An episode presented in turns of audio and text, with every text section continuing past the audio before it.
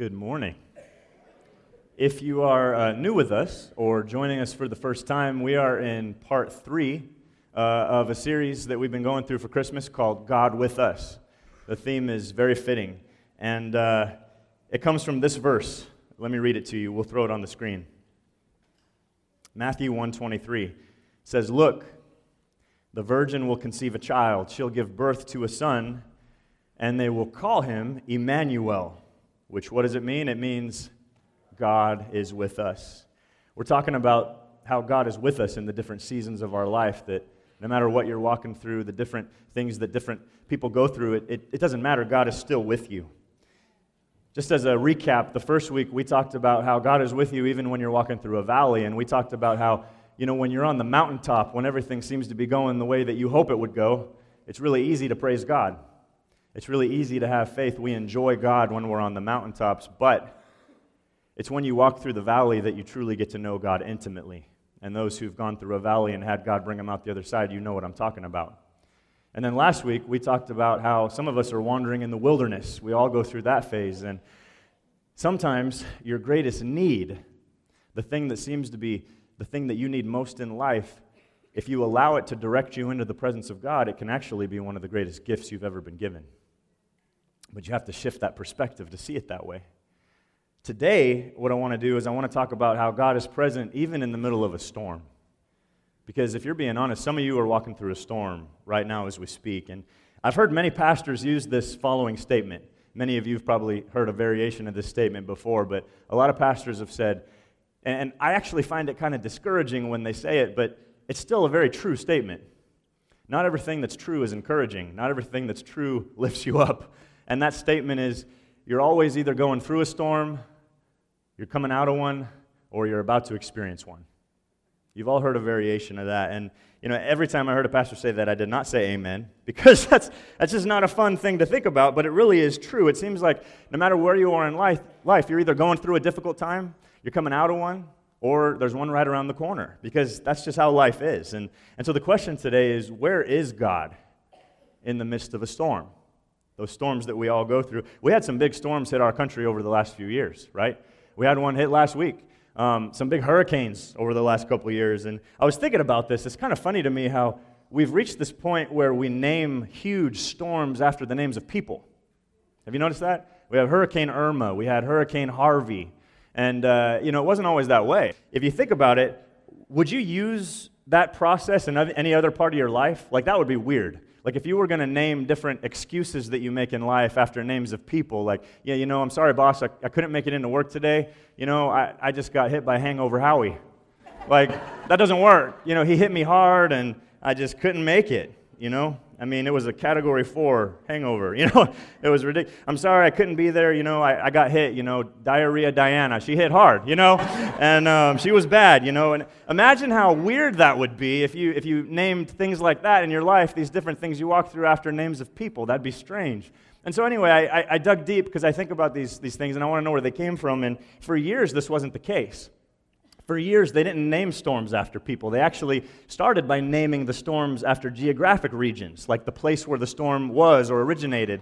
And it wasn't actually until 1954 that what happened is U.S. meteorologists, in 1954, they started naming the most major of the storms after their girlfriends or wives. Which... that's like the most ridiculous thing I've ever heard. That would be like, imagine I'm a meteorologist and this huge storm hits America, and then I go home and I say, you know, Amy, there's this really terrible storm that's coming. It's going to kill a lot of people, bring a lot of damage, and it reminds me of you. So I'm going to call it, you know, I'm going to call it Hurricane Amy, and do you feel loved, you know? And but we do that, and they do that with storms, and that's how it started. They would actually somehow honor their loves after that. And but after... for 25 years, storms only were named after females, which I found interesting. But then in 1979, I guess that was the year that we finally got equal rights for storms, they started using male names as well. And so I also learned in my research that if there's a particularly really nasty storm, they actually never reuse the name again. So if you see a name and you've only seen it once to describe a storm, that's because it was a really, really damaging one. And, you know, unfortunately... some of you right now, if you're being honest, you're in the middle of a storm of some sort. and you're walking through a storm, and you might be tempted to name that storm. You know, maybe I'm going through, divorce storm, or maybe I'm going through financial storm, or I'm going through relationship storm, or whatever it is that your addiction storm, whatever your kind of storm you're going through, it's tempting to try to name it because we're in the middle of something where there's some real pain that we're walking through. So what do you do when you're in the middle of a storm? I'm going to answer that question today because, unfortunately, what I've seen is a lot of times when a follower of Jesus is walking through a storm, they often will blame the storm on God. And so you'll hear statements like, God, why did you let this happen? And why is this happening to me? And how could you do this, God? And you blame God. I don't understand where you are in this storm, God. And our key thought today is this, if you're taking notes. Never allow the presence of a storm to cause you to doubt the presence of God. Because he's still there, let me say it again. Never allow the presence of a storm to cause you to doubt the presence of God.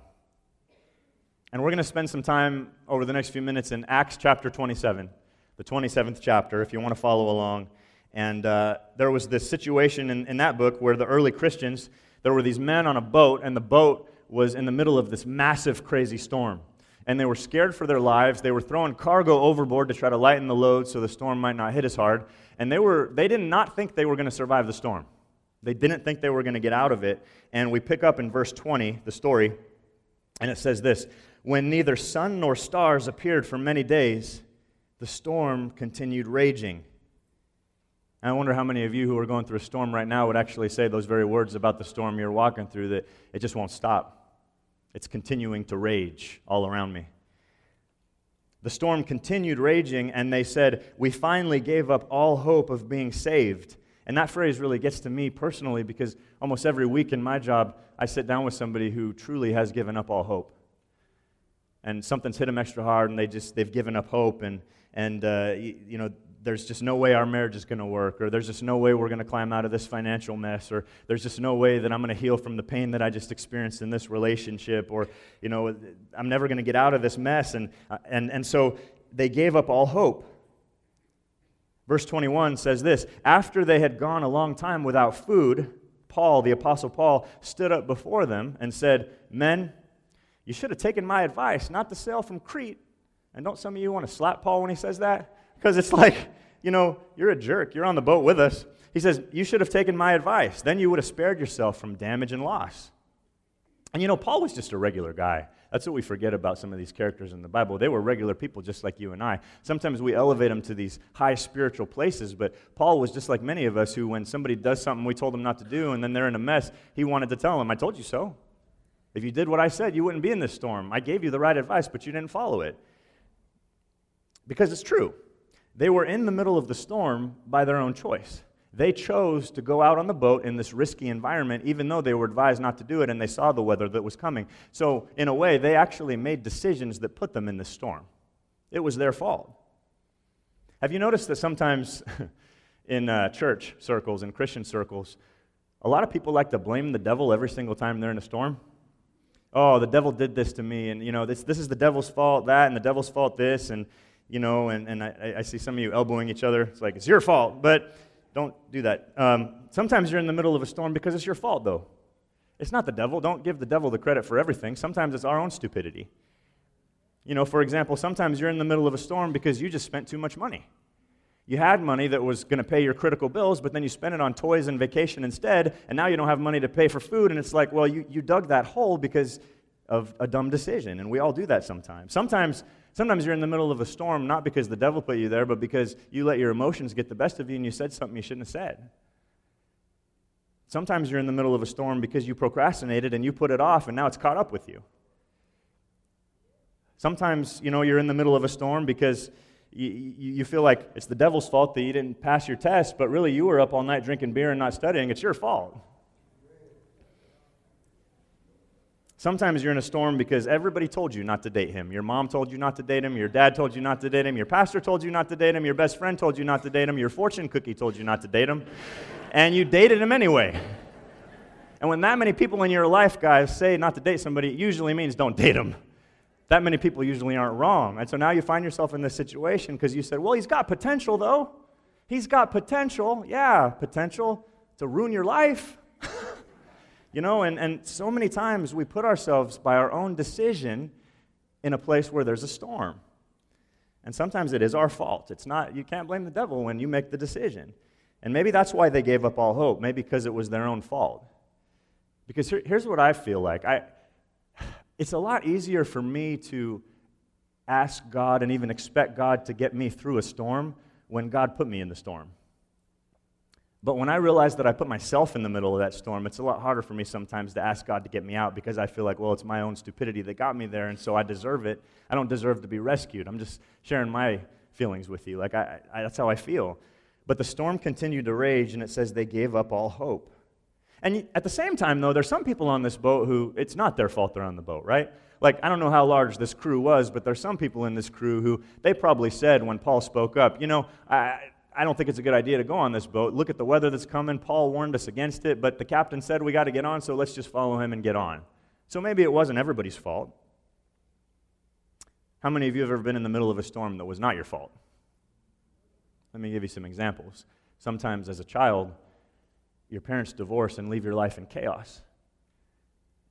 And you need to hear, if that happened to you, that that was not your fault. A lot of kids grow up thinking it is. It's not. It's not. You know, some people experience a storm when their company downsizes because of decisions that company made, and a whole division's eliminated and you lose your job that you had for 20 years. That's not your fault. And you need to hear that. Sometimes there's somebody who gave you their word and you trusted them, and you invested in them, and you got close to them, and then they completely betrayed you. That wasn't your fault. Sometimes we're in the middle of a storm, and it's our fault. Other times we're in the middle of a storm, and it's somebody else's fault. Can we agree with that? Whatever the case may be, though, in the middle of a storm, regardless, sometimes we get to this place where it's really easy to give up hope. The storm continued to rage, it says, and they gave up all hope. Never, ever, guys, let the presence of a storm cause you to doubt the presence of God. This is what Paul says, verse 22. He says, but now I urge you to keep up your courage. And I want to say that to some of you today, that you're in a storm. Keep up your courage. Keep up your faith. Okay, stand strong. It's going to be okay. The storm's not going to tear you apart. He says, keep up your courage because not one of you will be lost. Only the ship will be destroyed. And then in verse 23, he says, last night, an angel of the God to whom I belong and whom I serve stood beside me. Now, let's stop for a moment because, you know, how cocky is that? You're in the middle of a boat and an angel stands beside you. An angel of the Lord stands beside you. And you guys might not be aware of this, but if you believe the Word of God makes it very clear there are angels among us today. That there's a whole spiritual realm that we don't see with our physical eyes that's just as real as the physical realm. And there's battles going on. It's the battles between God and the forces of evil, and it's a very real thing, guys. And you get to this point where you need to recognize that God is with you. And sometimes it doesn't feel that way, and sometimes you're going through something so difficult that you wonder where His presence is, but you need to acknowledge that His presence is still there. And so imagine you're in the middle of a storm, and God just sends His presence there. He sends an angel there, or whatever it is. Guys, you have no idea sometimes how the presence of God is with you. Sometimes the presence of God is with you because there's an angel there that you can't see and you've been protected. Sometimes the presence of God is there simply because His Spirit's with you if you're a believer. If you're a believer, it says His Spirit dwells within you, so He's always with you. And you know, He's there when you're hurting. He's there to comfort you. He's there to guide your steps. He's directing you when you're lost. God's already in tomorrow, too. Did you know that? God's not bound by time. We are. He's not. He's already in tomorrow. We're not there yet, but He's already there. He knows everything that's going to be there. He's already participating in it. His presence doesn't go away. Sometimes we have no idea all the ways that God's presence is with us, and sometimes recognizing who's with you is the most important thing you can ever learn. Paul says, an angel of the Lord stood beside me in the middle of this storm. You guys want some bonus verses? Okay, one of you? I'm going to give them to you then. So these aren't in the story, but they kind of portray the exact same image of the fact that God is with you, because we got to back it up, right? It's all through Scripture. So in 2 Timothy, Paul says to Timothy in chapter 4, everybody else deserted me. Not one stood by me, but the Lord stood by my side and gave me strength. And some of you, you need to realize that whatever you're going through right now, He's still standing by you. He's still giving you strength. David said one time in the Old Testament, he said, I know the Lord is always with me. I will not be shaken, for he is right beside me. That's the reason I won't be shaken, because he's right beside me. And that's profound. It's more profound than some of us realize. When you realize that God is with you, it changes your posture. It changes your confidence. It changes how you walk through life, even when you're in the middle of a storm. Like, for example, when I was in high school, I think I was like a sophomore, but there was this senior who was like way bigger than me. Like, he was huge. And like, when I say huge, I don't think you understand what I mean. Like, this is one of those guys that was already shaving in the third grade. Like, he was ferocious. And he got this idea at one point during the school year that he was going to kill me. And he made that clear to me, and he'd pass notes, and he'd send friends to tell me, hey, he's going to kill you because you looked at him funny. It's like, I don't remember that, but okay. And so, you know, I was trying to steer clear, and I'd redirect my path on my way to a different class and just try to avoid this guy because I didn't want to die. Until this one thing happened where this new kid moved to school, and I'll never forget it. And this kid was bigger than this other kid. His name was Heath, Hurricane Heath. And... And so this storm comes in, and you know, there was this weird rumor that he had moved to this school because he had killed a kid at another school. So that worked perfectly for my benefit. So I befriended this guy, and I started walking between classes with him and hanging out with him at lunch and breaks and stuff like that. All of a sudden, I had a different posture. All of a sudden, I had a different confidence. All of a sudden, I'd see the guy that wanted to kill me in the hall, and I'd be like, yeah, what? Like, all of a sudden, I became a mouth because I was with the strength. I didn't have that mouth before. I was steering clear. But now I'm walking through campus in a completely different way because of who's with me. Because he's stronger, because I feel safe, because I feel protected. And that's how it works. And so when you recognize that even though you're in the presence of a storm, even though there's scary stuff going on, even though you don't feel as secure as you'd like to, you recognize who is with you and that is the God who created the universe, that it's the all-knowing, all-powerful God, that He promises He's with you, that His presence is with you. Not only that, but if you've surrendered your life to Jesus Christ, that His power lives within you. When you recognize that He's with you in that way, you do get a new posture. And if you don't, you don't recognize the magnitude of what's really going on here, that He's with you and who's with you. You need to understand who's with you. It's all about who's in the boat with you when you're in the middle of a storm. There's this other storm story in the New Testament where the disciples are in a different boat, but this crazy storm comes along. And what's funny about this one is Jesus was actually asleep down in the bottom of the boat, and He was with them on this trip. And so this storm comes along, and they do what many of us do, and they start freaking out because they don't remember that Jesus is with them. And they say, what's going on here? We're going to die. You know, this isn't fair, and they start questioning God, and they say, you know, get Jesus, isn't He going to do anything, and I don't like this, and then Jesus comes up on deck and says, why are you so afraid? You have little faith. And then Jesus says to the storm, peace, be still, and it just silences, which is awesome. And then they experience peace in the boat, in the middle of the storm. And you have to ask, why did they experience peace? It wasn't because they were removed completely from the storm, never to see a storm again, never to face trouble again. They had peace because Jesus was with them. That's why they had peace. Real peace, guys. Don't miss this. Real peace. Not the peace that you chase that's phony, not the peace you think you might have. I'm talking about real peace. I'm talking about like the guy that walked up to me before this service started, not even knowing what I was going to preach about, which is so cool. And he said, hey, you know what? I was just thinking yesterday about the fact that I was in the middle of a huge storm years ago when my wife passed away from cancer.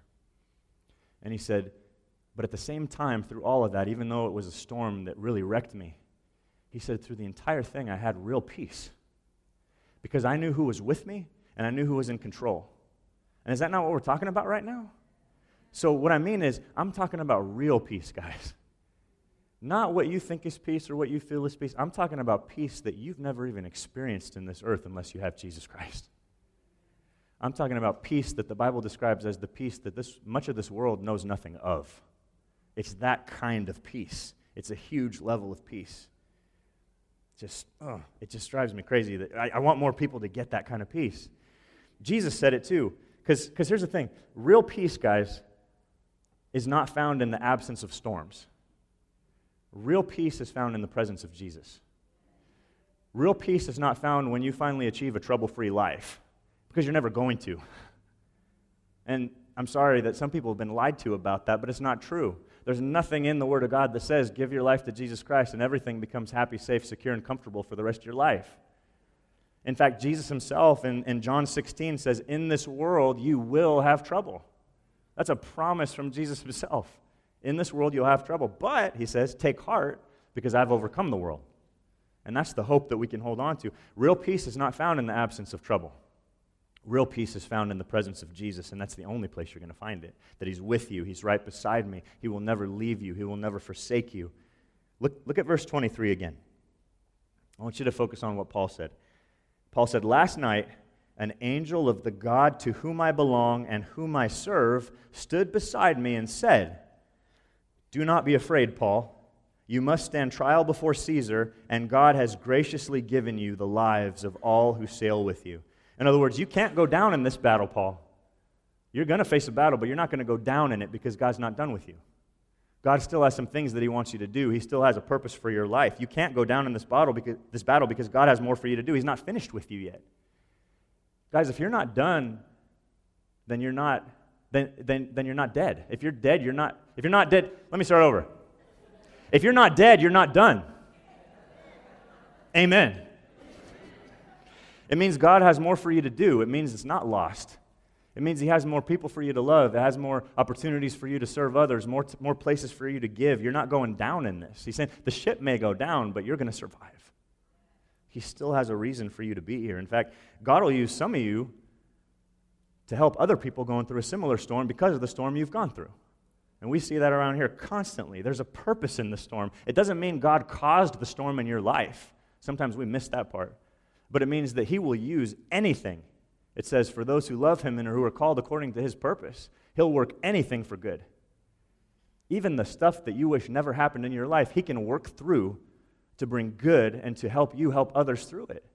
We constantly see that. And so one day, one of you might say, you know, I was really in the middle of a storm in my marriage, and I didn't know if it was going to work out, but we survived that issue in our marriage, and you can survive it in yours as well. Let me walk you through that. Let me tell you my story. You know, we overcame financial hardship. We did what was right. We climbed out of the hole. You can climb out of the hole as well. Because I walked through that, God can now use that to help other people. I used to be addicted to this, or I used to be in bondage to this or that, but, you know, by God's grace, I'm set free now. And he can set you free too. Let me tell you this story. And suddenly you start to eventually, as you get through storms and you see God's faithfulness, you start to become this evangelist for the presence of God, where you're telling people, look, the presence of God is what got me through, and he was always by my side, and God is doing something, and he's working in you, and you don't always know it when you're in the storm, right? How many of you have come out of a storm, and only then did you see that God was working through it? Only then did you see what came out of it, the results that came out of it.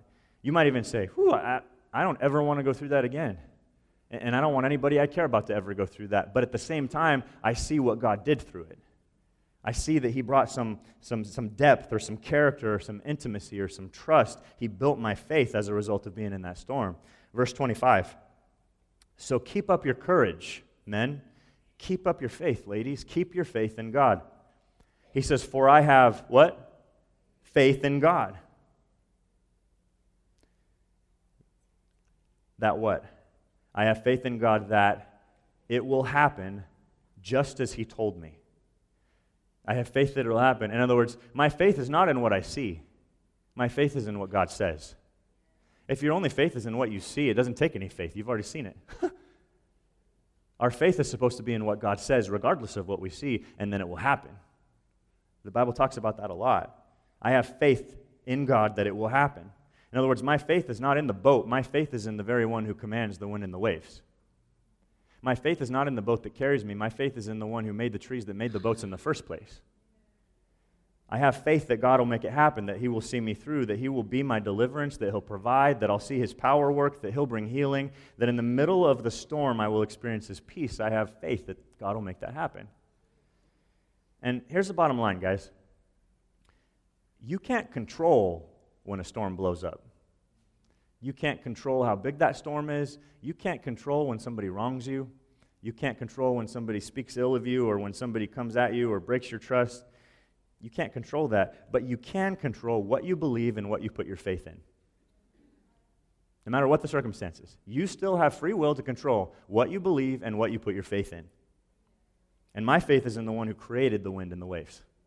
My faith is in God and what He says, because it doesn't always happen the way you wish it would happen, but I have never seen Him break His word in my life or anybody else's. He will make it happen. So who is God? In Psalm 46, the psalmist says, God is our shelter. In other words, in the middle of a storm, He's our hiding place. He's our safety. It says He's our strength.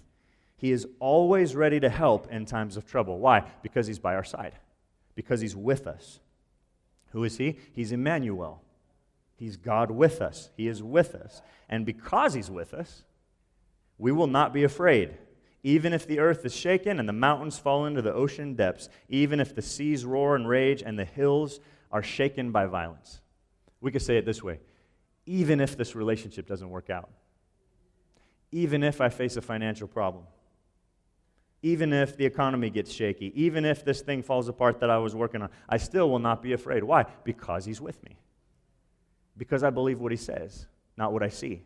Because He will never forsake me. Because here's some things Scripture uses to describe who He is, if you've never heard these. Because He's the comforter. Because He's my safety. Because He's my strength. He's my source. He's my redeemer. He's my righteousness. Because He's a friend that sticks closer than a brother. Because He's my rock.